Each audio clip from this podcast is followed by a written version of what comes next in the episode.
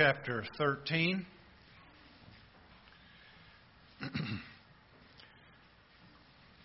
Beginning at verse 12 this morning.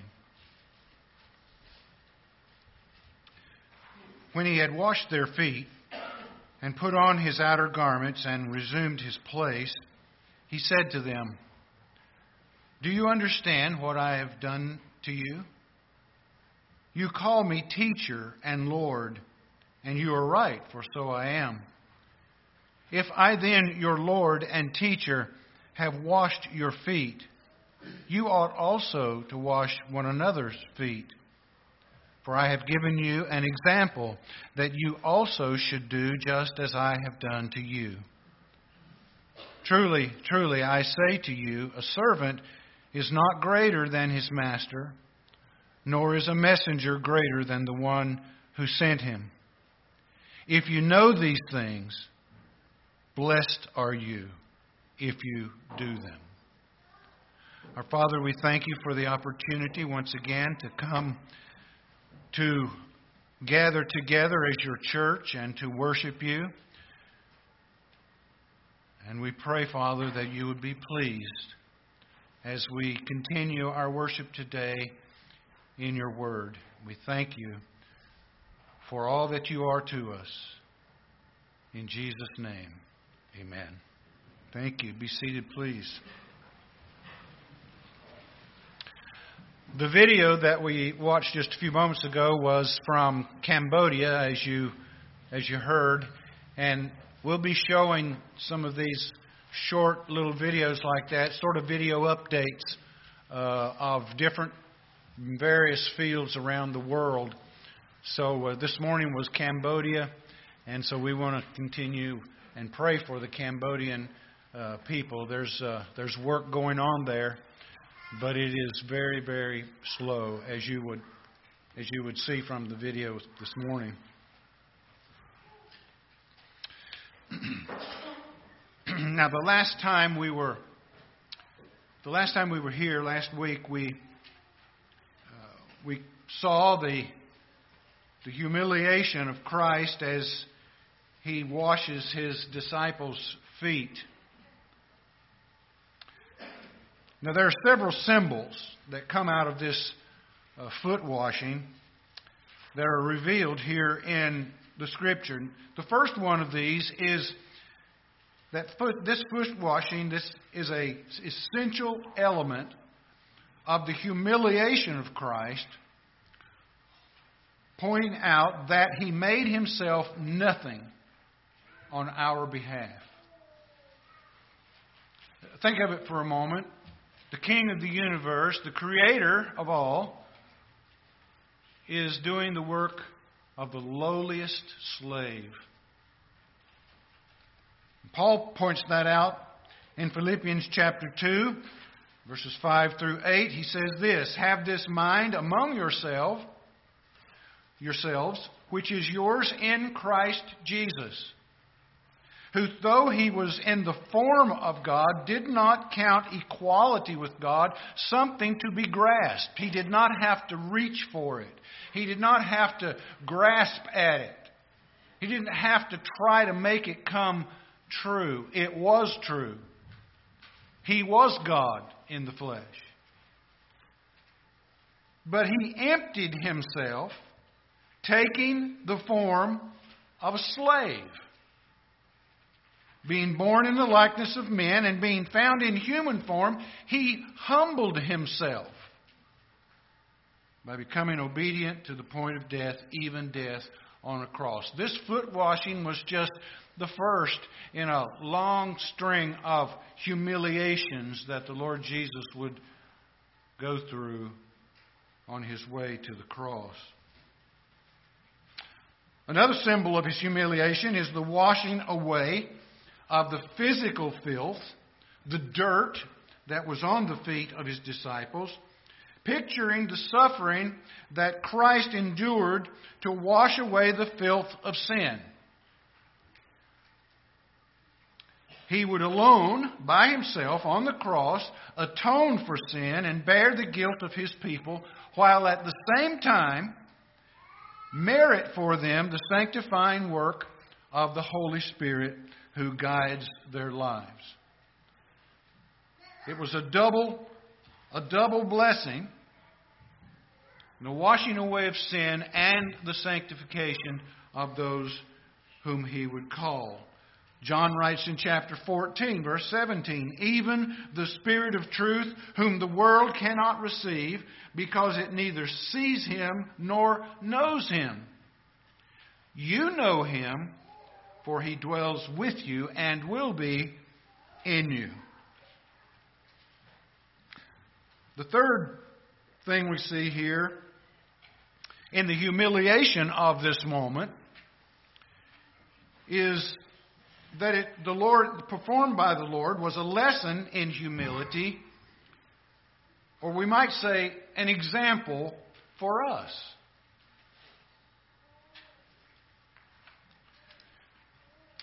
So, as we noted last time, one of the purposes of this was to teach his disciples the invaluable lessons of humiliation in the Christian life.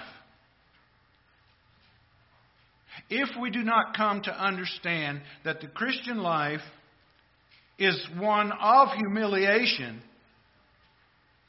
then we have not become like Christ. Because he was humiliated to the nth degree. And of course, the eternal truths of justification, which is a one time act of acquittal uh, on God's behalf of the sinner, and the daily cleansing of every believer through sanctification. You can never, hear me carefully, you can never separate justification, God's declaration of you being not guilty, to sanctification, which is the process of making you holy. You cannot separate them, they go together. And even though these truths are extremely important, they were not the primary lesson, the primary uh, reason for the washing of the disciples' feet. His main purpose was to show them that a life of following Christ is a life of humble and loving service. A life of it. Not just here and there, but a life of service. They needed to see this lesson, and they needed to see it because they needed to learn how to apply humility to their lives. Someone has said that humility is this fleeting thing that when you think you've got it, you've lost it. And that's true. Pride and grabbing for first place never helped anyone. It lets people in need go neglected and wanting. Remember that Luke 22 tells us they were, they were arguing among themselves who would be the greatest.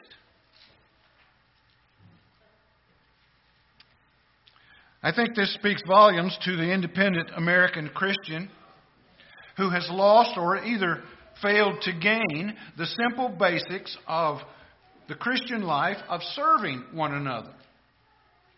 That's why we're here.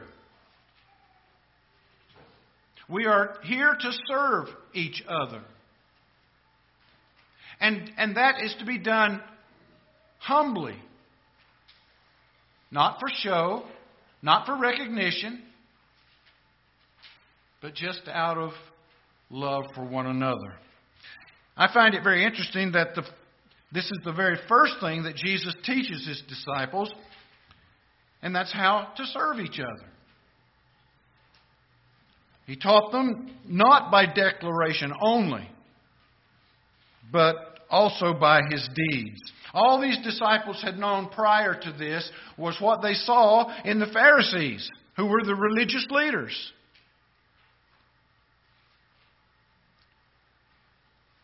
Jesus exposed their deeds in Matthew chapter 23. Turn with me to Matthew 23. Notice there in verses 1, beginning in verse 1 through verse 7, what Jesus says about the Pharisees. And what you have here is a direct opposite of Christ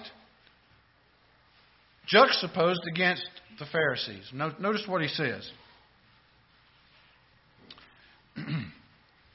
Verse 1 Then Jesus said to the crowds and to his disciples, The scribes and the Pharisees sit on Moses' seat.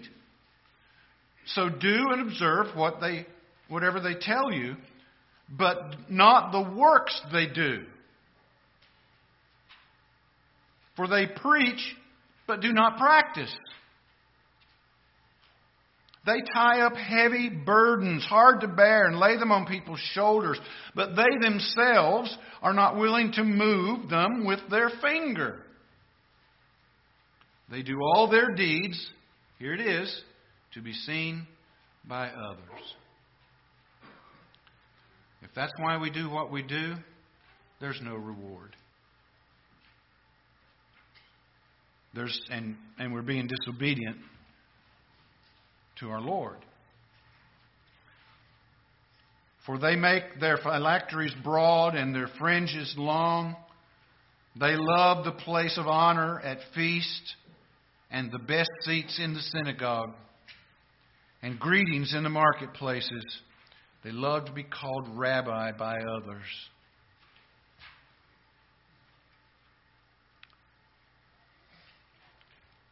I want you to notice the gentle spirit that Jesus uses to teach his disciples these important uh, lessons on humility, being humble, having loving service to each other. Remember that this is not a public time of teaching. Jesus is alone with his disciples.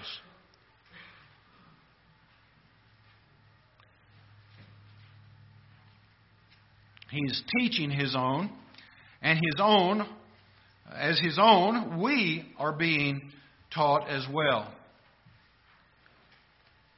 When was the last time that you humbled yourself and took of, of your valuable time or of your money just to help someone that you knew was in need?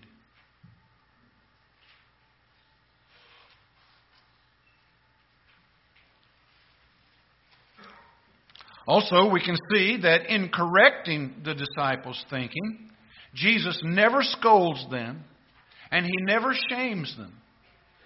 He didn't say, What is the matter with you guys?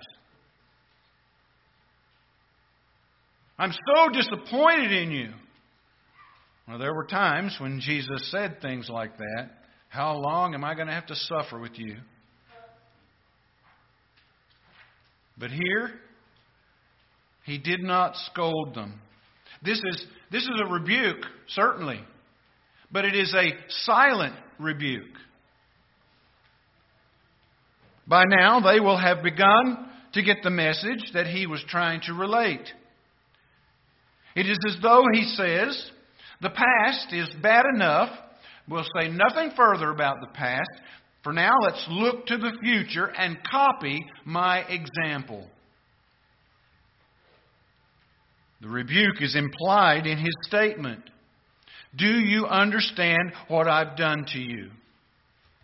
Have you figured it out? It is concealed in words of loving, positive exhortation and gentleness. Now, some have tried to make this section in John 13 uh, say or that is that this is another church ordinance, like that of baptism or the Lord's Supper. If that were so, I think we would see all through Scripture uh, where the disciples or, and uh, the apostles were constantly having uh, foot washing services or in their services. We don't see that.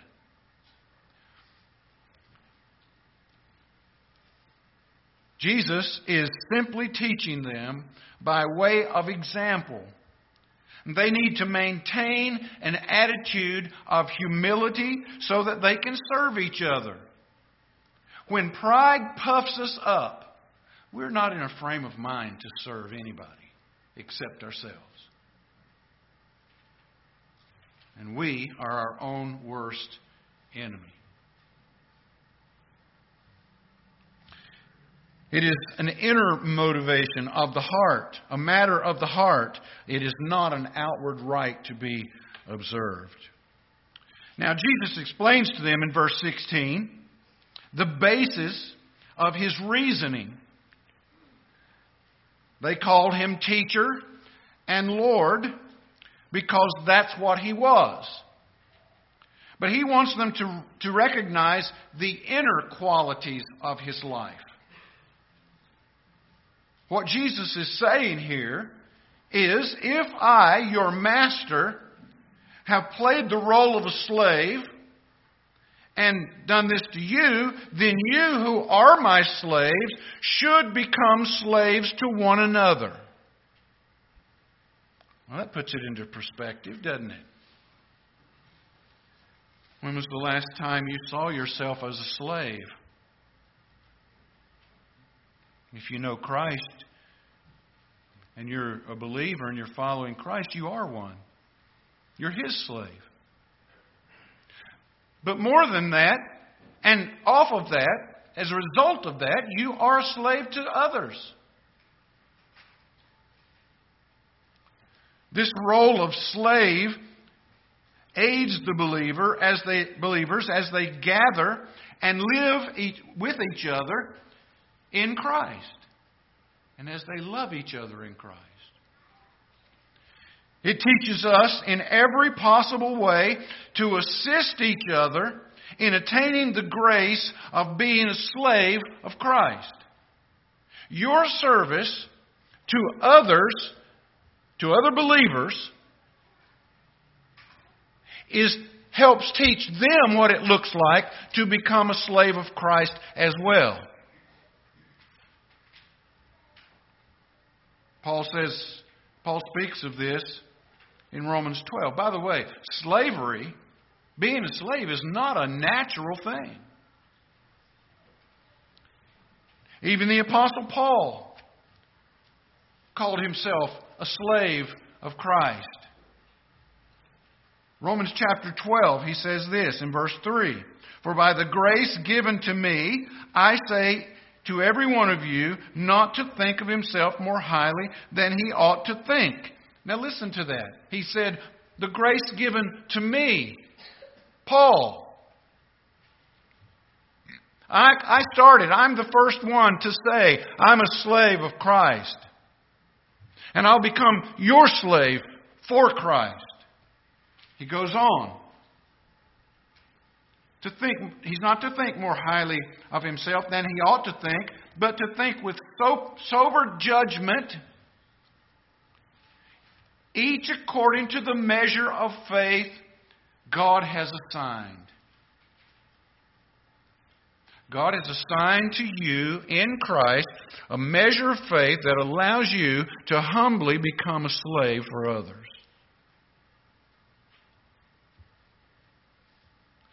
What would it look like if we all practiced that daily?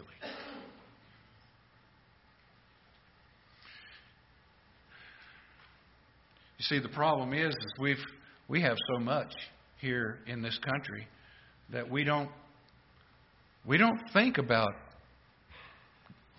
want and deep need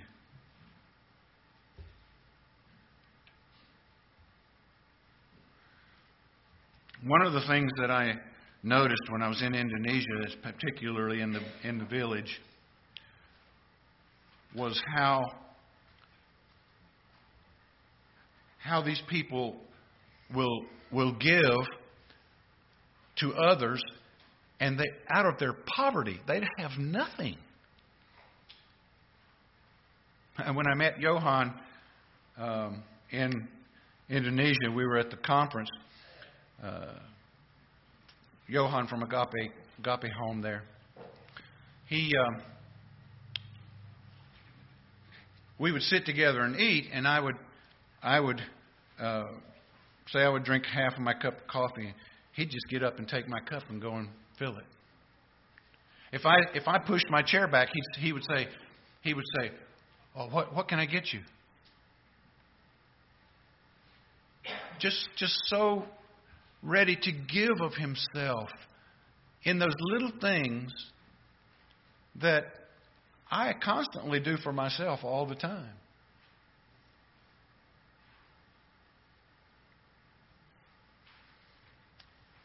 It is not natural to, to have the attitudes of a slave.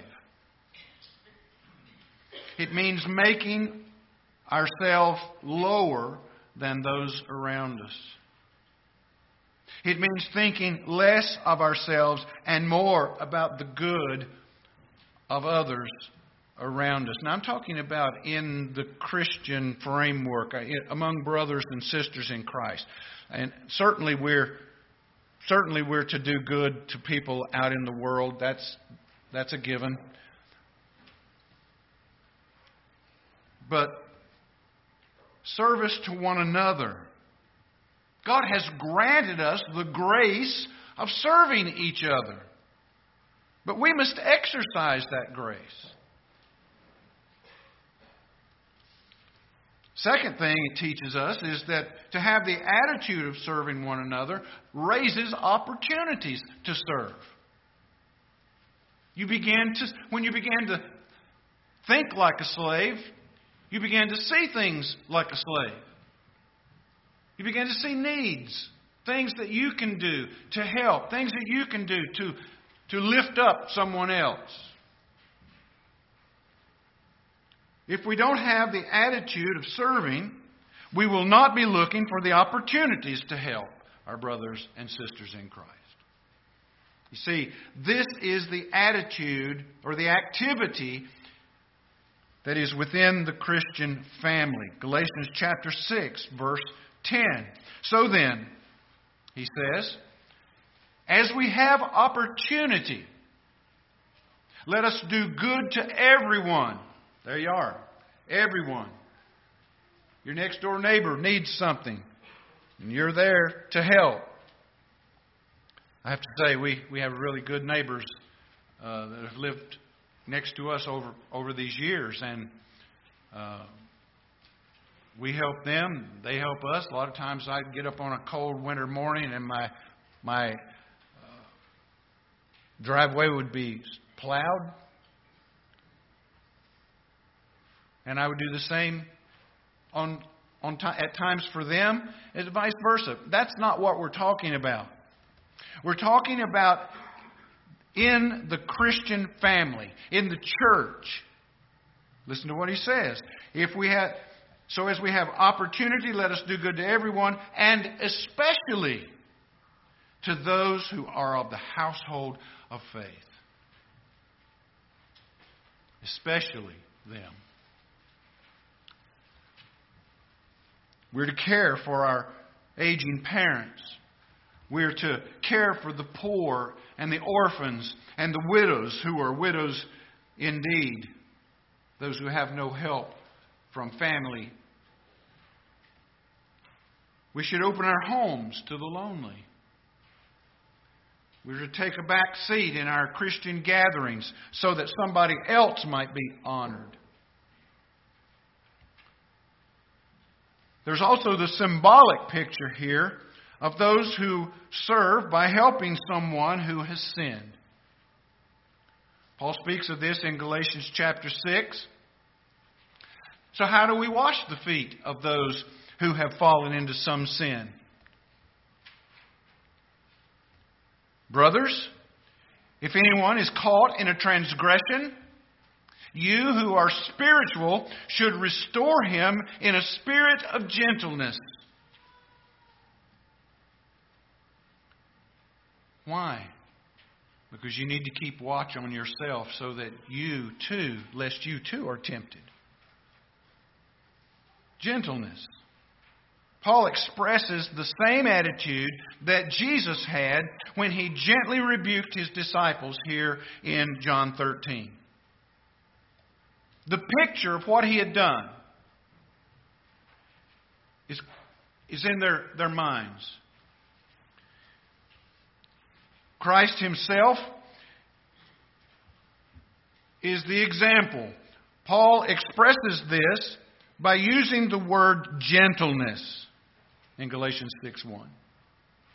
It means mild or even tempered.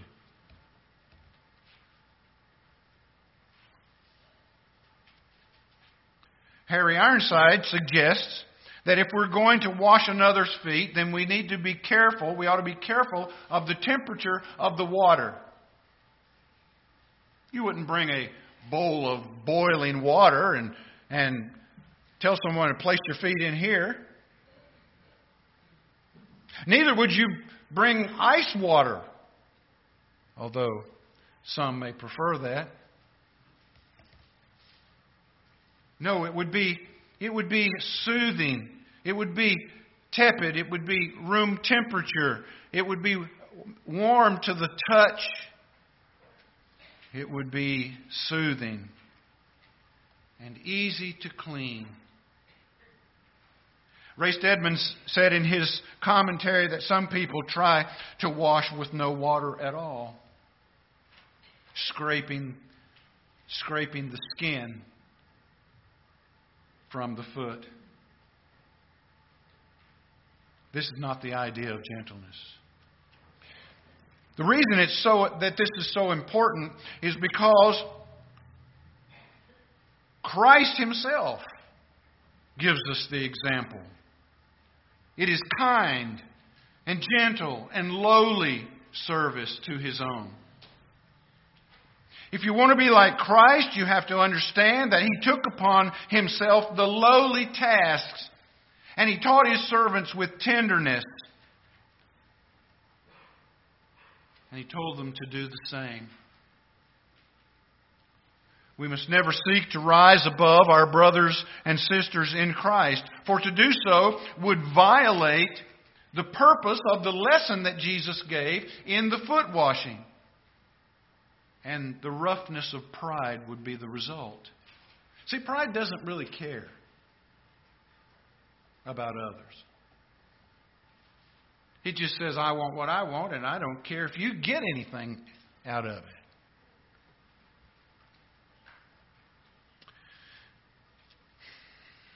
When people ask are asked, what is the number one thing you wish for in this life?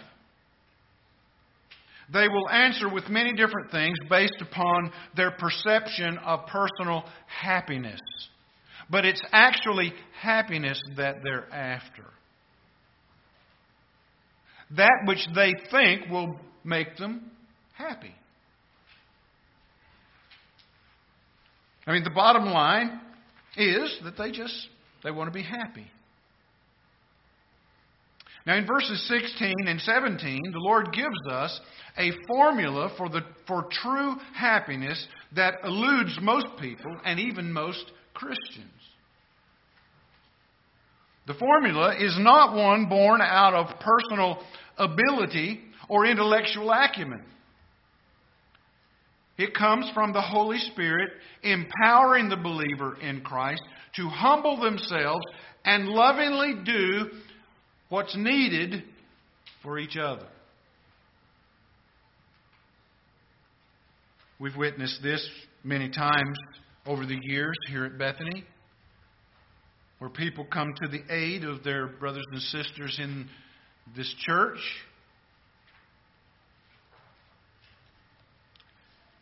But if our Lord has undertaken to do the lowly and humble task, we should never think it beneath us to do those tasks ourselves. That's why he said to them, A servant is not greater than his master, nor is a messenger greater than the one who sent him. This was a favorite saying of the Lord. We find it in several places. John 15, verse 20. Remember the word that I said to you a servant is not greater than his master. If they persecuted you, they'll pers- me, they'll persecute you. In, in Matthew 10, verse 24, he said, A master is not above his teacher, nor a servant above his master. Luke 6:40 again he makes the same straight statement. In Luke 22, for who is greater, the one who reclines at the table or the one who serves? Is it not the one who reclines at the table? But I am among you as one who serves. it's easy it's easy to be put in the place, the seat of honor. That's easy. It's not so easy to step aside from that and let it to be someone else. But this is the road to happiness. This is the formula. Consider yourself low and as nothing. Have an attitude of humility and just serve others in the love of Christ. And you'll be happy.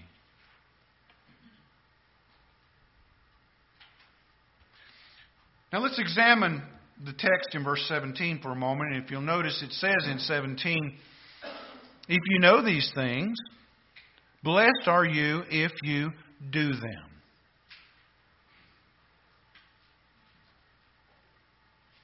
The implication is that they knew these things already, but were not practicing them because of their vying for first place among each other, arguing. I've seen this I've seen this split churches left and right across the 44 years of ministry. People just wanting what they want and not giving an inch, whether it's right or whether it's wrong.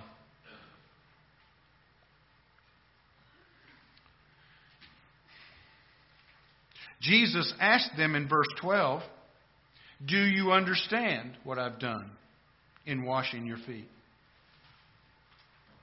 So, did they grasp the meaning of his, of his service to them? To understand and not act on it is not enough. If a person says, Yeah, I understand that I need to be a, a servant, I understand that I need to, to serve others, I understand that I need to have a humble attitude when I'm with my brothers and sisters in Christ and love them. I understand that. And then not to do it? That's no good.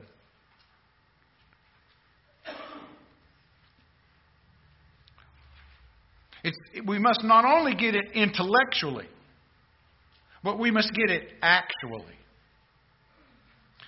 The word know in verse 17 is a perfect tense verb. It has the idea of knowing something before from the past and that staying with you into the present so that it doesn't leave you. You knew it, you learned it, and now it's with you.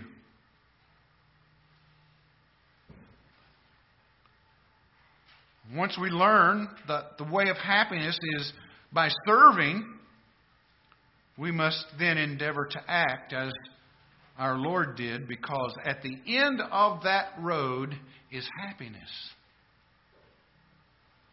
You almost, you almost get, you almost get the, the happy, happy emotion before you get to the end of it.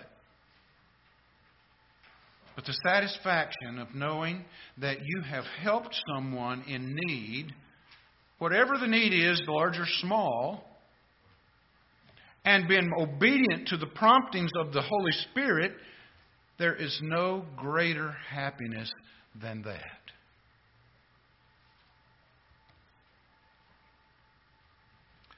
Now, wrapped up in the word blessed or blessed, which means happy, that's what the word, when you see the word blessed are you, that means happy. Jesus used it over and over in his Sermon on the Mount. Blessed are the poor. Happy are the poor in spirit. Wrapped up in that word is life joy and satisfaction in the grace of God. You see, this comes by the grace of God. You can't manufacture it yourself. Now, the world, this is what the world tries to do. This is what philanthropists in the world do. People who have money and they give to charities or they give to, to people in need, and they'll give out of the abundance of their wealth, they'll give to these things. And it makes them feel good, but it's coming from them. It's purely human. I'm not talking about a purely human thing here. I'm talking about the grace of it that comes from Christ. It is a grace that we're given in life as a believer. This joy filled life finds happiness in other spheres of the Spirit too. But it is significant that this is the first thing that Jesus taught his disciples after he ended his public ministry and all of the things that he did for people. He teaches them that this is the way Christians live their life and walk with Him. So the idea and the teaching of knowing and doing experience and experiencing a happy life is taught throughout the New Testament. Listen to it. Luke chapter 11, verse 28. He said, Jesus said, Blessed rather are those who hear the word of God and keep it. Happy are people who hear God's word and do it.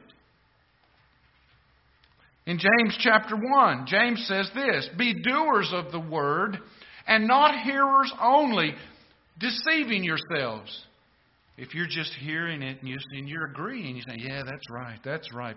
Pastor Mark, you're right. This is exactly what I believe. And you don't do it, you've deceived yourself.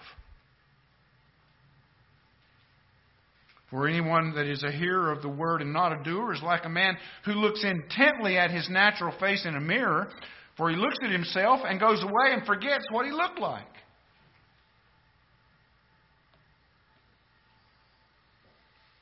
But the one who looks into the perfect law, the law of liberty, and perseveres, being no hearer who forgets, but a doer who acts, he will be happy in his doing blessed in his doing. That's the same word Jesus used in verse 17. The truth of this principle holds true even among the unbelieving. People who do deeds of, of, uh, of help and philanthropy in, in life, they, they get a happy feeling out of it, no doubt. And there are many unbelievers that are happier when they're helping people, but the happiness is short lived because it is done in the flesh and has no eternal dividend. When the praise or the notoriety of those deeds cease, they cease. They do it because of the recognition now, we are not made happy so much by what we know as we are in what we do about what we know. Of course, this applies to much across the pages of biblical knowledge. And as a practical application to this teaching, the doing is never clouded, listen carefully, never clouded by personal feelings or past offenses, but is motivated by godly love. That means that that person who offended you, when they need something, by the grace of God given to you, you would help them, regardless of your feelings. John Mitchell writes Jesus has washed the feet of Peter, who will deny him, of Thomas, who will doubt him, and of Judas, who will betray him. And we ought to do the same. Now, I want to close with some thoughts on about the service the Lord performed for his disciples and what it teaches us. Number one, or first, our Lord's washing of the disciples' feet was service. It was the work of a slave. And we need to take that on board ourselves. Second, our Lord's washing of the disciples' feet was a necessary and beneficial service. In other words, it met a crucial need in the life of his disciples. Third, our Lord's washing of the disciples' feet was a menial service. Do you know most of the service that you do for others will be menial? It'll be small, be low. It won't be something that anybody will recognize. It's not like pulling somebody out of a burning car. Fourth, our, our Lord's service of washing the disciples' feet was a voluntary act motivated by love. Jesus was not fulfilling some Old Testament prophecy by washing the disciples' feet. He was teaching them a lesson of love and what it looks like to love. Next, our Lord's service of washing the disciples' feet was a task which someone else could have done. He could have commanded someone else to do it. He could have, he could have had a slave there just for that purpose. But he intentionally had no slave there so that he could show them what it looked like to be a slave to each other. Our Lord's service of washing his disciples' feet was a gracious ministry to those who were undeserving and even to him who would betray him. And our Lord's service was meeting the meeting of a need that no one else was willing to meet. It was a service that does not appear to be very spiritual or very significant. Which brings us back to the menial part of this. How many times are we called on to do that which is not popular, or that which is not prominent or easy, or even profitable, or mundane? These mediocre tasks and last of all, our Lord's service was selfless, sacrificial service. Selfless. So, what are we to do with this? How are we to implement this into our own lives as believers in Christ? How are we to do that? First, make a commitment to the Lord to begin washing the feet of others. I'm not talking about literally, although I'm sure that there have been times when that has been a need among believers. This part is your taking up the cross, denying yourself, and following Jesus. Second, you don't have to look for this kind of ministry opportunity, it'll find you. There are always needs people have. You won't be able to meet all of them, but you can meet some of them because God has designed you to meet them. He's given you the grace to meet them. Next, in order to fulfill it, we must take our eyes off of ourselves and gird ourselves with the mind of Christ, which we see in this text. Jesus donned himself with the towel of a slave. And last, we need to focus our attention on those undone things which we have come to expect someone else to do. How many times have you heard it? Oh, somebody else will get that. Somebody else will do that. And then things go undone that we should have done by the grace of God. The washing of the disciples' feet captures the mind of Christ in a most practical way. We are commanded to let this mind be in you, which was also in Christ Jesus. So let's have the mind of Christ and look for opportunities to serve each other, to meet needs, and to love each other as our Lord has commanded us to do. Let's pray. Father, we thank you so much for this uh, Lord's Day. We thank you for the opportunity to come together and to worship and to, to be here together. And Lord, in this, in this building, there are just a multiplied number of needs among people. Help us to be sensitive, to listen, and to take upon ourselves uh, the opportunity to be of help and to meet needs and to lower ourselves and to lift someone else up higher than we are. Because that's what our Lord did. And that's what He has commanded us to do. And when we do that, we will not be hearers of the word only, but we will be doers of it. And we will be happy